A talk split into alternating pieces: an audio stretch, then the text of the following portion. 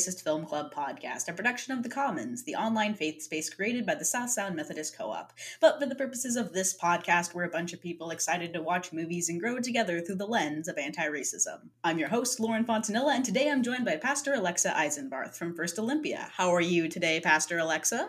I am doing well. I'm glad to be here. And um, yeah, I enjoyed the film. So I'm glad and uh, excited to talk about it, Lauren. Mm-hmm. It's a it's a very new film. I think we, we've done a, a few older ones this season of the, the podcast and the club. Uh, but this one is pretty much brand new. It came out twenty twenty-two. So yeah, absolutely. And I think that's sort of part of why we selected it, because it's something that is sort of in the you know, national public conversation right now. Mm-hmm. The last film that uh, that we talked about, Lauren, you and I, uh, was The Last Holiday, and there was a lot of like interpretive work we had to do. Mm-hmm. Right, we were we were sort of watching it and and drawing out, trying to sort of find and look for you know the work of anti-racism we could do upon reflection of the movie. This one is much more explicit, right? It is very much like ex- explicitly about racism. Yes. So yeah, and it's just in the national, you know, the public conversation right now as a new film. Yes. Uh, there's also some uh, legislation that is extremely relevant. The Federal Anti-Lynching Act, named after Emmett Till, was also passed in twenty twenty-two. Yes, yes. And I think they named that at the end of the film. Um, yes. And so it took, you know, some, now I can't remember the exact years, but, you know, seventy-eight years or something like that in order for it to pass. Mm-hmm. Wild, wild. So for those who haven't read the title of today's episode yet, we are discussing the film Till, which I think that I will just jump to a description of and we can tar- start talking about the plot. Great. Till is a true story based on the murder of Emmett Beau Till. Written partially by Keith Beauchamp and directed by Chinonye Chukwu, Till is told through the eyes of his mother, Mamie Till Mobley, and her civil rights activism that followed in the decades after her son's brutal death. When Beau takes a vacation from his home in Chicago to see his cousins down in Money, Mississippi, he is kidnapped, tortured, and killed. The rest of the film centers on the incredible efforts his mother made to shed light on the brutality of his death. And in the final act, Mamie's path towards justice leads down south, where she testifies against his murderers in an infamous nineteen fifty-five trial. This is a difficult film to watch. Difficult and necessary. Mm-hmm. Like Mamie's original decision to hold an open casket funeral, even in twenty twenty-three, we must acknowledge the harsh truths of our past and present. The story of Emmett Till and his mother is more relevant now than ever. Thanks, Lauren. Part of the reason this story, I think, sticks in our collective memory so strongly is because of the work of Mamie, mm-hmm. Emmett's mom, and in making the choice to uh, to have there be an open casket at, at Emmett's funeral. It really made me think about the now long line of women who followed Mamie and, you know, the moms of Black sons who've been lynched, who've been killed, and who have decided to not let it go silently into the night, mm-hmm. right? To not let it, to not let it be forgotten. And so, you know, I'm thinking of people like, um, like George Floyd, but also like Michael Brown and Ferguson, right? Like just the, the stories that have really ignited movements for change and enraged people because they finally saw something that is happening, you know, more often than we'd like to think. And so being able to sort of reveal the violence that is occurring and and just making sure that it isn't covered up, I think that is one of the legacies of Mamie that we, you know, we witness in this film, but is also something that's very difficult to witness. Mm-hmm. You know, I mean, we have like this great separation from it now, right? And it's not, you know, we aren't in the room or whatever, but it is, it's also hard to watch people see it, right? I think that was one of the like the hardest parts of this film for me was like her, I think it's her cousin, uh, her relative who was in Mississippi comes to the funeral and says, I can't, like, I can't see it. And she's like, we have to, we have to see it. And, and so anyway, that was sort of the, the crux for me, right, is just that Mamie really invites people and sort of demands that we look at it. And I think that's representative of sort of the larger, the larger movement. And, and there's lots of people who who have followed in her, in her footsteps in that way. Yes, definitely. There is a creative choice that uh, the director made that fits in with this conversation. And the choice was to not show violence on screen towards Black bodies. Yeah. We see the effects because mm-hmm. we're rooted in Mamie's perspective. And so we see what the violence has done to her son, Emmett, but we don't see it actually happening. Yeah. Did you notice that? Or is that like, is, are you just hearing about this? Yeah, no, I noticed it. Um, I didn't, I don't think I knew that it was a, an explicit choice, but I was appreciative of it. I I have to be honest, I put off watching this film for as long as possible. And I think that was part of it, was like I was anticipating having to witness violence, which is not particularly enjoyable or good for my well-being. Mm-hmm. And I think that that is instructive for us as a society now, right? So, so Mamie makes sure that everyone sees, you know, the effects, right? To see what the outcome of the violence was. But now, in so much of our reckoning with police brutality in particular, mm-hmm. body cam video being published, you know, being public, made public, and for people to like consume this violence has been a problem. I mean, and I think it's part of our, you know, our national conversation of like, are we being desensitized to to this violence that it's not even shocking anymore because we see it so often. Right. And I, there's something about, right, being honest and truthful and having this account that's from a camera, right? That there's like and something observing what happened rather than just the witnesses, testimonies of people who lived or like survived and were well enough to to tell the tale, potentially untruthfully. So like body cameras are good, but is it is it good for the public to consume so much violence, especially against people of color and, and people who are, are marginalized in our society? And I, I don't think so. Like, I don't think it's good for us on the whole. There's definitely the argument that it's dehumanizing in many ways. I know that at one point a few years ago now, I was watching some commentary about the film thirteen, thirteenth, hmm. the documentary about the prison system and institutionalized racism. Mm-hmm. Uh, and I know that director, Ava DuVernay, was on record as saying that she didn't want to make films that involved violence with Black bodies because of her worry that audiences would be desensitized mm-hmm. and would start to see people as just their bodies and not whole persons. Yeah, that's interesting. And I I think that this movie does that as well, right? Like Emmett, we never, because we don't see him actively being injured, we know that it's happening, but he gets to be a whole person, right? And and his family and in their complexity, I think that was a really interesting piece too of how Mamie was portrayed in,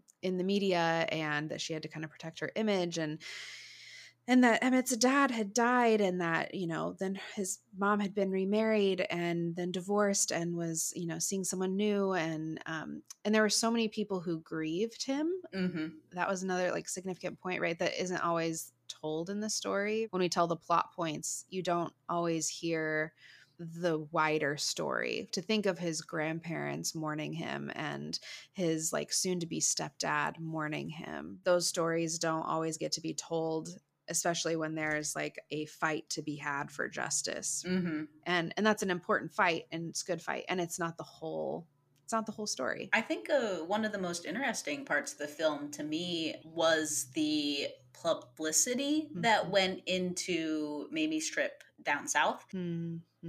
and how her fiance wasn't invited yeah. because they weren't married and he wasn't Emmett's father. And so it would have been easy to spin a, a story that took the complexity and then demonized it. Yeah, and they use religious language for it, uh, which was really interesting. So she's like, they're going to, you know, cast me as a Jezebel. They're saying I'm a Jezebel, mm-hmm. which is a term, a name for sort of a um, – It's a it's a caricature of a woman who is a temptress, right? And and a foreign woman especially. Like that – like white women are not called Jezebels. It's Jezebels are people who are foreign temptresses. To cast her as a Jezebel is very much this, this othering, right? Not only in her womanhood, but also in her, in her race and her, the sort of like othering, like you aren't, you're foreign, you're not one of us, you know, that double oppression in that accusation. Mm-hmm. So one of the pieces that I thought was really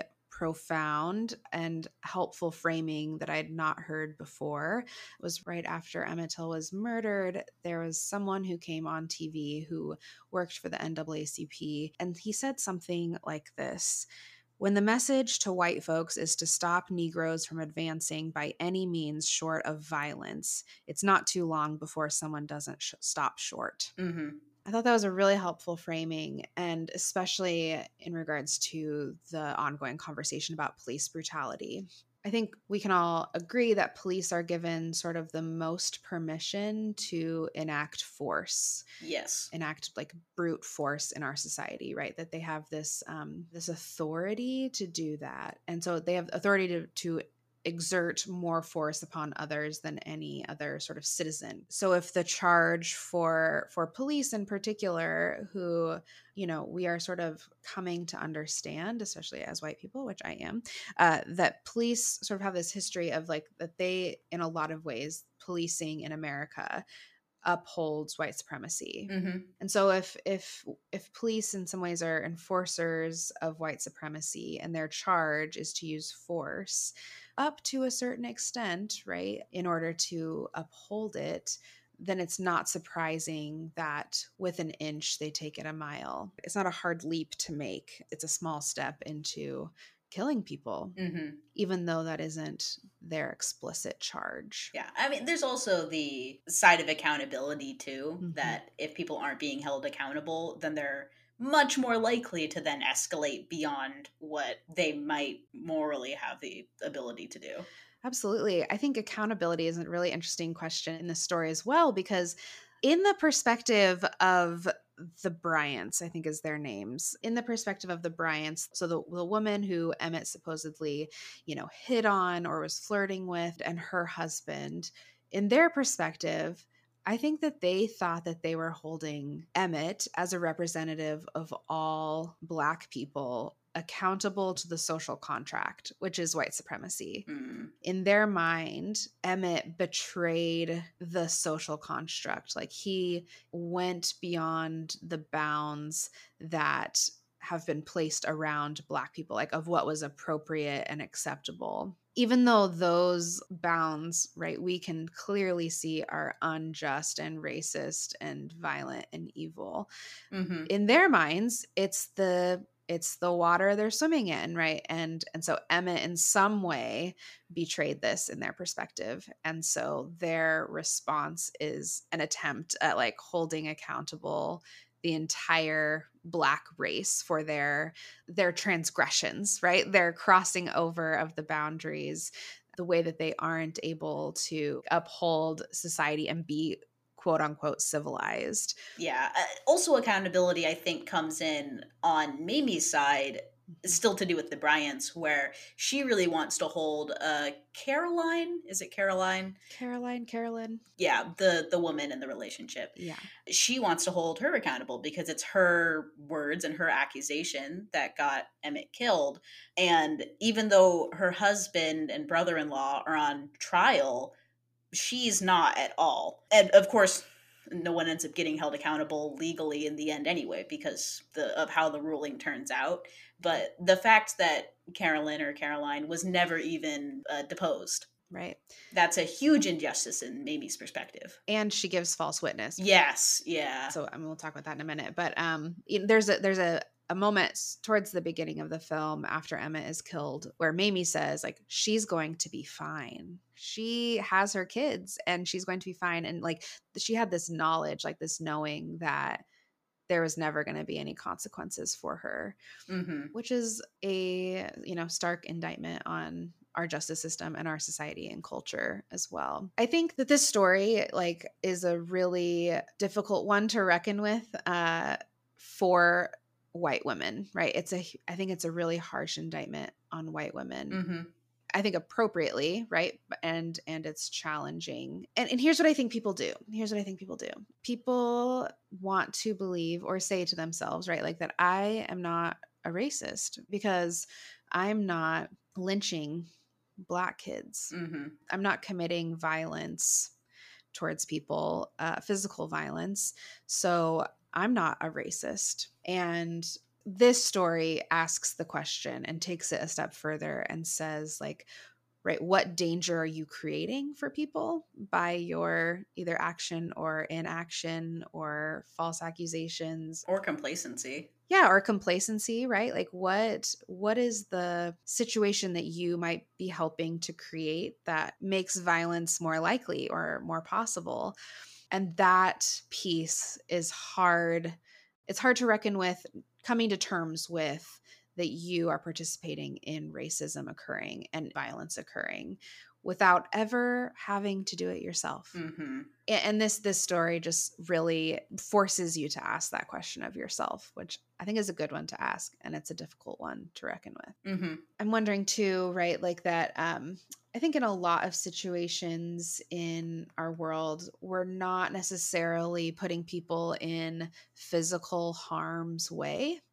But there are other ways that we put people in other kinds of danger. Mm-hmm. So I'm I'm thinking in particular, Lauren, I wonder what, what this brings up for you. But, you know, I'm thinking about like in the workplace, like the ways that in the workplace white supremacy is enforced and has been enforced. In order to enforce them, you inherently put people at risk of losing their job. Mm-hmm. Right. So let's, for example, like if there's a, a particular expectation that people don't have dreadlocks, right? Like that's been a policy in in corporate America, right? That you you don't have dreadlocks at work. So then you have Black people who have dreadlocks. And so they either have to change their hair and spend money and time changing their hair in some way, making their hair more difficult to manage or whatever it is, right? Mm-hmm. If you enforce this policy, which is a policy of white supremacy, then that person is at risk of not having any more income. And so they're at risk of all sorts of other things. And and like economic violence, we don't even, I don't, I don't think most of us would claim it as that or would name it as violence, but to create barriers for people between their survival and their thriving for white supremacy, right? That's violence. Mm-hmm. And to uphold that. In a very similar vein, it makes me think of dress codes in workplaces, mm-hmm. and how the same outfit on two different people can bring up extremely different responses. And a lot of it just has to do with the body type that that person has. Mm-hmm. And there is definitely a racial bias against people who have uh, uh, characteristics like more curvature that tef- technically have, it's, it's not rooted in science, but it's an association with race that is either a conscious or unconscious bias in people who set dress codes. Yeah, I'm thinking of even this year there, I think in Missouri, in like the state legislature, there was a woman in the Republican Party, a white woman, who uh, proposed this legislation, this policy for the members of the state legislature that was a dress code. And it was very much particularly aimed at the Black women who were representatives in the state legislature. Mm-hmm. And I don't remember all of the particulars, but but at one point, the white woman who's a Republican sort of stood up and said, I know, don't you think we could have expected these adult women to dress appropriately? And they are dressed appropriately, right? Mm-hmm. There's not any inappropriateness to the way that they're dressed, but there is a perception that what they are wearing is inappropriate. And I think because they have this lens of, you know, indoctrination, if you will, right? That Black women are Jezebels, right? That they're temptresses. And and so anything that they do or say is over-sexualized and made into this potential threat, mm-hmm. this threat to to others. And so I think that's what they see in the film, right? They see that in Mamie by calling her Jezebel. Well, there's also like the over-sexualizing of things, but then it's not out of care for someone's being like, oh, you will be over-sexualized and that might invite violence towards you. That's not really the message, because it's blaming the person for wearing their hair a certain way or wearing clothes on their body a certain way. And it's not done out of care. It's just done out of fear. Yeah, absolutely. There's no attempt in these like proposed legislation, right? These proposed policies to protect Black women, right? Like that is just absolutely not the intent. It's to continue to enforce the norms of white culture in what is deemed to be white spaces. And government is one of those places, right? That that has been sort of deemed unofficially white space with white culture, and it's been made and developed in white culture. And so when there's any deviation from that, it is seen as a threat and um, a threat to to the way that things are, which is scary, right? People are afraid of that in a lot of ways, which change is difficult, but but it's not something, right? To to have your fear become something that becomes policy for other people mm, mm-hmm. doesn't seem like an effective use of fear, and it doesn't seem like an appropriate way to manage fear. Uh, at least in my perspective. I think there's a lot of things that fear tells us, but it might not always be what we think it is on the surface, right? I don't think that woman who's the white Republican who proposed this policy, I don't think she thinks she's being racist, right? And I don't think she thinks she's afraid, right? Mm-hmm. Like, I don't think she has these conscious knowings, right? She doesn't, she's, she hasn't um, uncovered what might be underneath that. She learned a rule, and other people seem to not be following it. And so that seems unfair. And so there's, right. And it's like, I, I get that. I do that in other ways. I, you know, I can definitely get there. And that's not ultimately what it is about and how it plays out in a community. Um, how it plays out is, is violence. And so I think, and I think that's a key thing in anti-racism, right? That like, we are racist because we swim in racist culture. Mm-hmm. To admit that, or to acknowledge that we might not be aware of all of the ways that we are upholding and enforcing white supremacy, it doesn't have to be something that is so self-deprecating. We don't have to just crumble underneath the weight of that. Like, I think acknowledging that gives us some freedom and some power to then do something about it, then start catching ourselves when we're doing it and question, like, what what are my motivations here, right? Like, why why am I so worked up about this thing, right? Why am I activated about this experience I'm having? And then we can start asking ourselves those questions.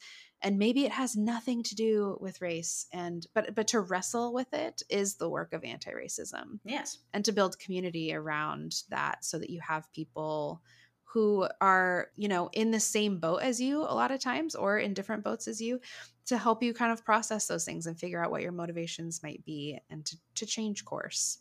So what other aspects of the film stood out to you? Are there any particular scenes? Absolutely. Yes. There's a few things. So one piece is that there were Black men who participated in the lynching of Emmett Till. Mm-hmm. I- I'm watching right now the show The Last of Us. Uh, I don't know if you've seen it, Lauren, but um, I don't have H B O Max. Otherwise, I would have. Okay. Anyway, so this this show, right, is about it's an apocalyptic show where this fungus takes over and it becomes uh, like an illness in people, and they become zombie-like, but they are not zombies. Anyway, so it's like the end of the world as we know it. And so when this happens, the federal government becomes authoritarian, right? Probably enact martial law, become this like fascist government ultimately, in order to contain and stop this, this fungus from spreading. And in the midst of this, they are, you know, when people get bitten by the other people, they like won't tell people they got bitten, right? Mm-hmm. As most zombie zombie shows. And so there are people who don't tell. And there are people who are fighting against this fascist government. So the sort of the enemies of the fascist government are the people who might be infected and the people who are resisting their fascism. And so in the community, there become people that they call collaborators. And those collaborators are people who sell out their community members, their friends and family, in order to survive themselves, right? And they are like ostracized to no end. And there are people like coming after them and wanting to kill these collaborators. And it made me think of that. There are collaborators in the Emmett Till story. Mm-hmm. There are Black men who participate in the lynching. And they don't necessarily reckon with that a whole lot in the film. And it's a thing I think we should talk about just like generally as a society. But um, but it makes me think of, I'm forgetting their names, um, but there was a man who was killed recently by police. There were five policemen, and all of them were Black. And the man who was killed was Black as well. there's this story that emerged, right, that like policing isn't racist if Black police are killing Black people. Like, then it's not racism. Racism isn't the problem. Uh, yeah. And sort of this dismissal of policing being a racist construct and having racist origins. I, I wonder that, like, I had never heard that. I had never heard that there were Black men that were participate participants in the lynching of Emmett Till. I hadn't known that. And I wonder if part of the reason I hadn't heard that before is because we don't really know what to do with it. Hmm. Mm-hmm.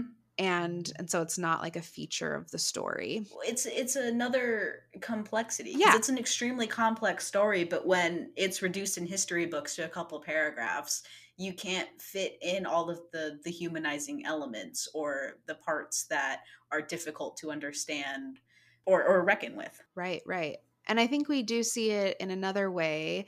There was a farmhand uh, who they like chased down because he was a witness, basically. And he, I don't think he saw anything, but heard the entire lynching take place. Mm-hmm. And and on the stand, they ask him, like, why didn't you call for help? Like, why didn't you do anything? And all he could say was, I couldn't. Mm-hmm. And I think for people who are not living under the constant threat of violence, I think that that is really hard to even conceptualize. I, for my whole life, have known and trusted that, like, I, I just, I generally trust other adults in particular, right? Like, even as a kid, it's like, I was instructed to ask for help, and I knew that I would without any danger, mm-hmm. like that there were these systems that were there to protect me and that there were adults that I could ask for help. And to not feel that, right? To feel that actually, like, if you dare whistle in the wrong direction, you'll be lynched. If you step out of line at all, even unknowingly, you could be met with major violence and ultimately your death. I, I just don't think that people who haven't experienced that, I think it's really hard to imagine being in a place where there's no one to help and there's nothing that you can do to solve the problem. We definitely get that perspective through um, the at different points. They call him Preacher, mm-hmm. but I think that's a nickname. I think his name is Moses or Mose. Yeah, I think you're right. Um, it's Mamie's uncle, cousin, family member who was looking after Emmett. Um, yeah. And Emmett was kidnapped from his house. Yeah. And there's two points that fall into this line of thinking. And one is that he was the first Black man to testify against a white defendant in a court system in that particular county. I don't know. His plan was to immediately move after the trial. I don't know if that happened, but uh, in the movie, I think it's implied that it did. Mm-hmm. And then the second is that uh, when Mamie visits his house during the trial, she sees that he had a gun. One of the things that he had been telling her is that he couldn't do anything because the people who kidnapped his son, or sorry, her son, uh, had were holding his family at gunpoint. Mm-hmm. And so she asks, why didn't you grab yours? And he has a very similar response of like, I couldn't, but like, that's not, that wasn't an option. Right, right. And it's hard to conceptualize, right? Like, we get all of these individual instances of things. And so, like, especially in our public conversation around police brutality, right? There are instances and and particular, um, you know, incidents that occur. And we focus in on the particularities of the instance. And it's a lot harder to string them all together and to zoom out and look at the whole thing as the water we're swimming in, mm-hmm. to, to think about it in a way that like, no, this actually permeates everything. And it's a, like the fact that these incidents are occurring are a public demonstration of what will happen to you if you step out of line. And that line is whatever we decide, we meaning the police or me meaning white people. And to have that constant fear, like your options are limited, are much more limited than I think other white people in particular can imagine. And even Mamie, right, who lived in Chicago, like had a really hard time imagining that they live under constant threat of violence. Like that is not her lived experience. She lives in Chicago. She experiences racism, but definitely in a different way. Mm-hmm. And so to live in a place where there is active, constant, real threat of violence to your body at all times and the constant threat for every single one of your loved ones and all of your neighbors it's an impossible scenario. Mm-hmm. It's an impossible scenario. And you have so many fewer options. I think one point in the film that really illustrates Mamie's reality in Chicago and how different it is from in Mississippi is uh, when she is shopping in a retailer and the manager, the, the person who's in charge of the floor, makes a very obvious microaggression. It's like, hey, you know, we have shoes in the basement too. And she responds, do you tell all the customers that? Mm-hmm. She has the ability to question him and to, to stand up for herself. Even if she doesn't immediately call him out for racism, she definitely impl- implies it. That would not have been an option for any of her family members. Yeah, absolutely. She's able to be a bold, strong woman of resistance, right? Because it's a bit safer for her to do so.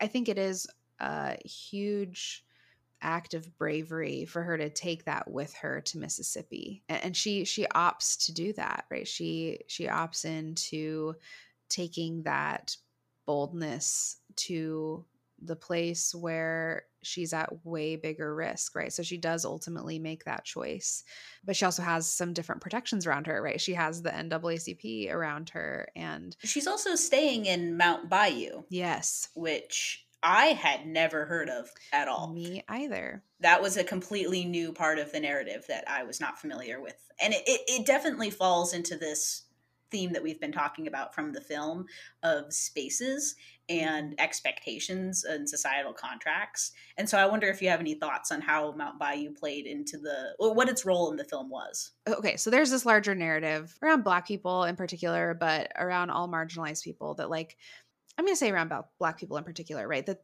there's this idea that like that Africa, the continent, is is and always has been this uncivilized place, and that th- the trope is that Black people are, you know, all the tropes, but they're incapable of making a quote unquote civilized society, and that it they can't participate in it because the society, the civilized society that people have in mind is white society. And even so, we have places like Mount Bayou, right? And it also makes me think of Black Wall Street, mm-hmm. which is like in Tulsa. Um, you know, these communities that were developed and thriving, that were Black communities, like Black built societies and communities that were fully functioning and communal and like protective of one another, and where people were successful and had, I mean, like, I, I don't know what your perception was of Mount Bayou when they portrayed it, but just like, I'm like, oh, this is like a really nice town. Mm-hmm. Like the streets are clean. There's an active downtown with lots of businesses that are thriving. Right. And it, it's like what we imagine for a functional community, these places where Black people are very much doing the thing that the stories of racism say they cannot do. Of course, we don't know them, know about them, Lauren, because they these stories reject the story of white supremacy that we hear. It goes against the main story. It goes against what they're trying to get us to think. They, meaning, I don't know, the powers that be or the, the water that we're swimming in, right? It goes against the current. I like the use, uh, the repeated use that we've had of the the phrase, the waters that we're swimming in, especially in reference to Mount Bayou, because the image that stuck out to me most was the community pool mm. full of happy Black children yeah. who didn't have to be worried that they were having fun in public. Right, right, right. That just shouldn't be a privilege, right? But it it was and is a privilege to be careless and innocent and free as a child in public. Just as a, a side note on the, the phrase of like innocence, that mm-hmm. is the title of uh, Mamie's memoir autobiography, is The Death of Innocence. And I know that the creators of the film read that book over and over again to try and get stuff as accurate to the experience that she wanted people to have from the narrative. Yeah, absolutely. So largely it is a story about death of innocence.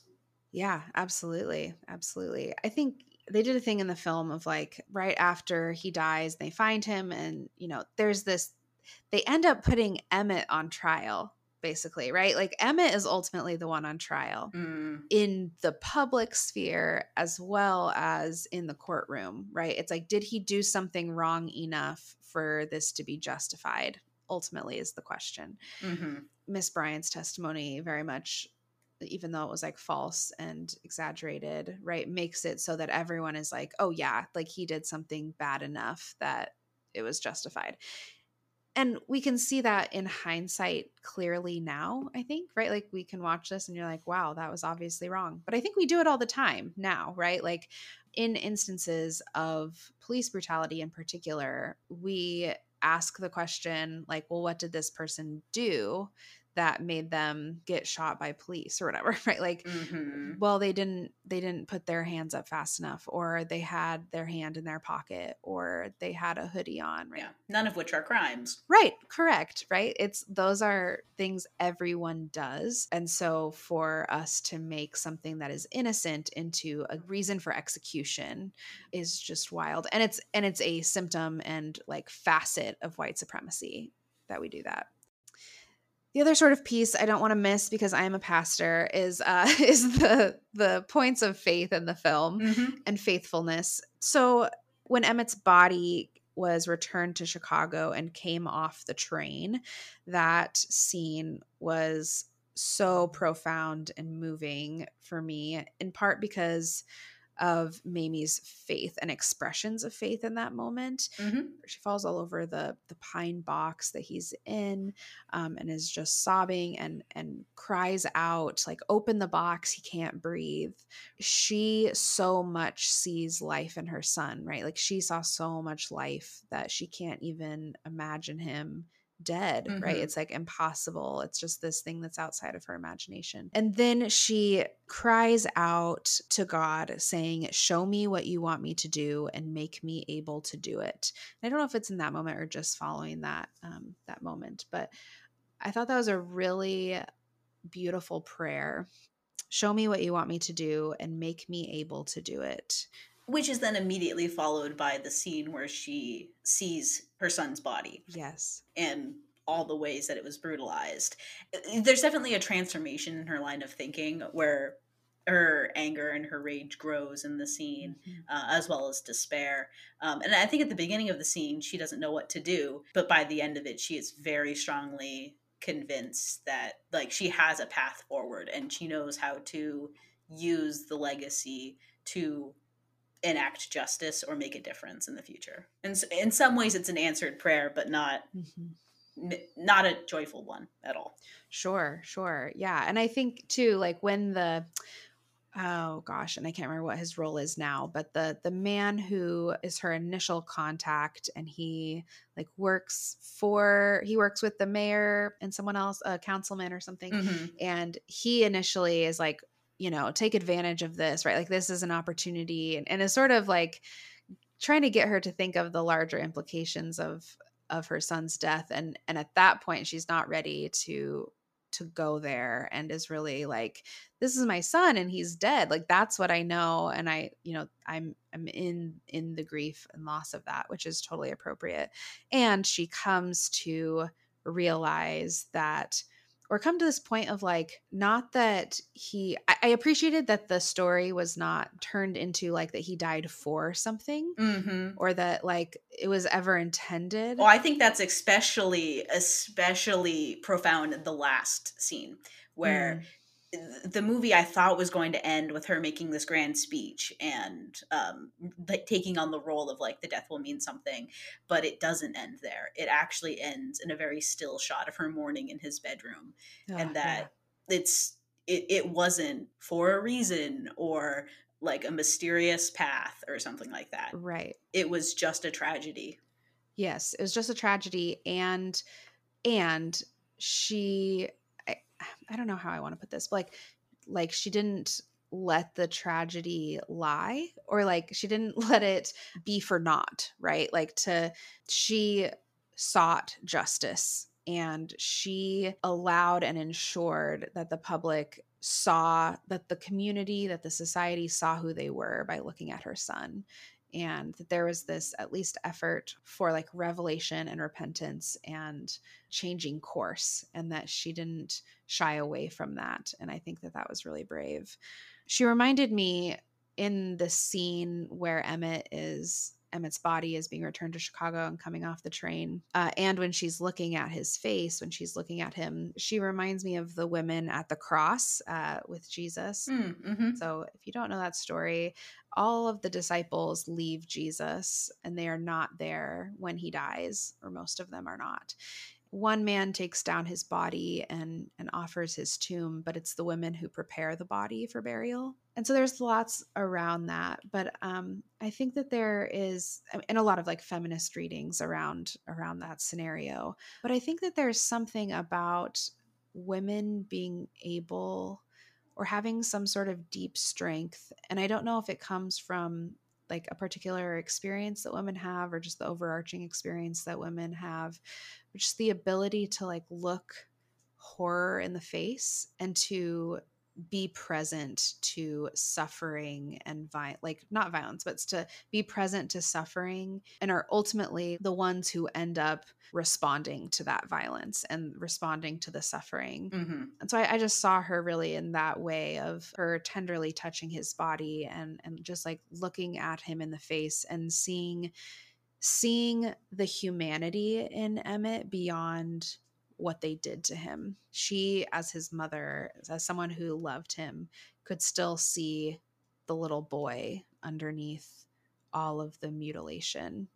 And so I think that's perhaps a call for us as well, like in our anti-racism work, to develop that ability within ourselves to see the children, to see the innocence, to see the humanity in other people, even though they've been victims of violence, rather than trying to justify the violence. The spiritual practice for us then becomes to cultivate the ability to see the human being first before we see like the criminal, right? That that's really, because Jesus, right? Jesus was executed for supposedly being a criminal, right? Mm-hmm. And and we would all say, but there's this like deep value, and it was wrong that he was he was crucified. The spiritual practice for us always is to to see people as people rather than as criminals or whatever other label that we give people for existing in society, right?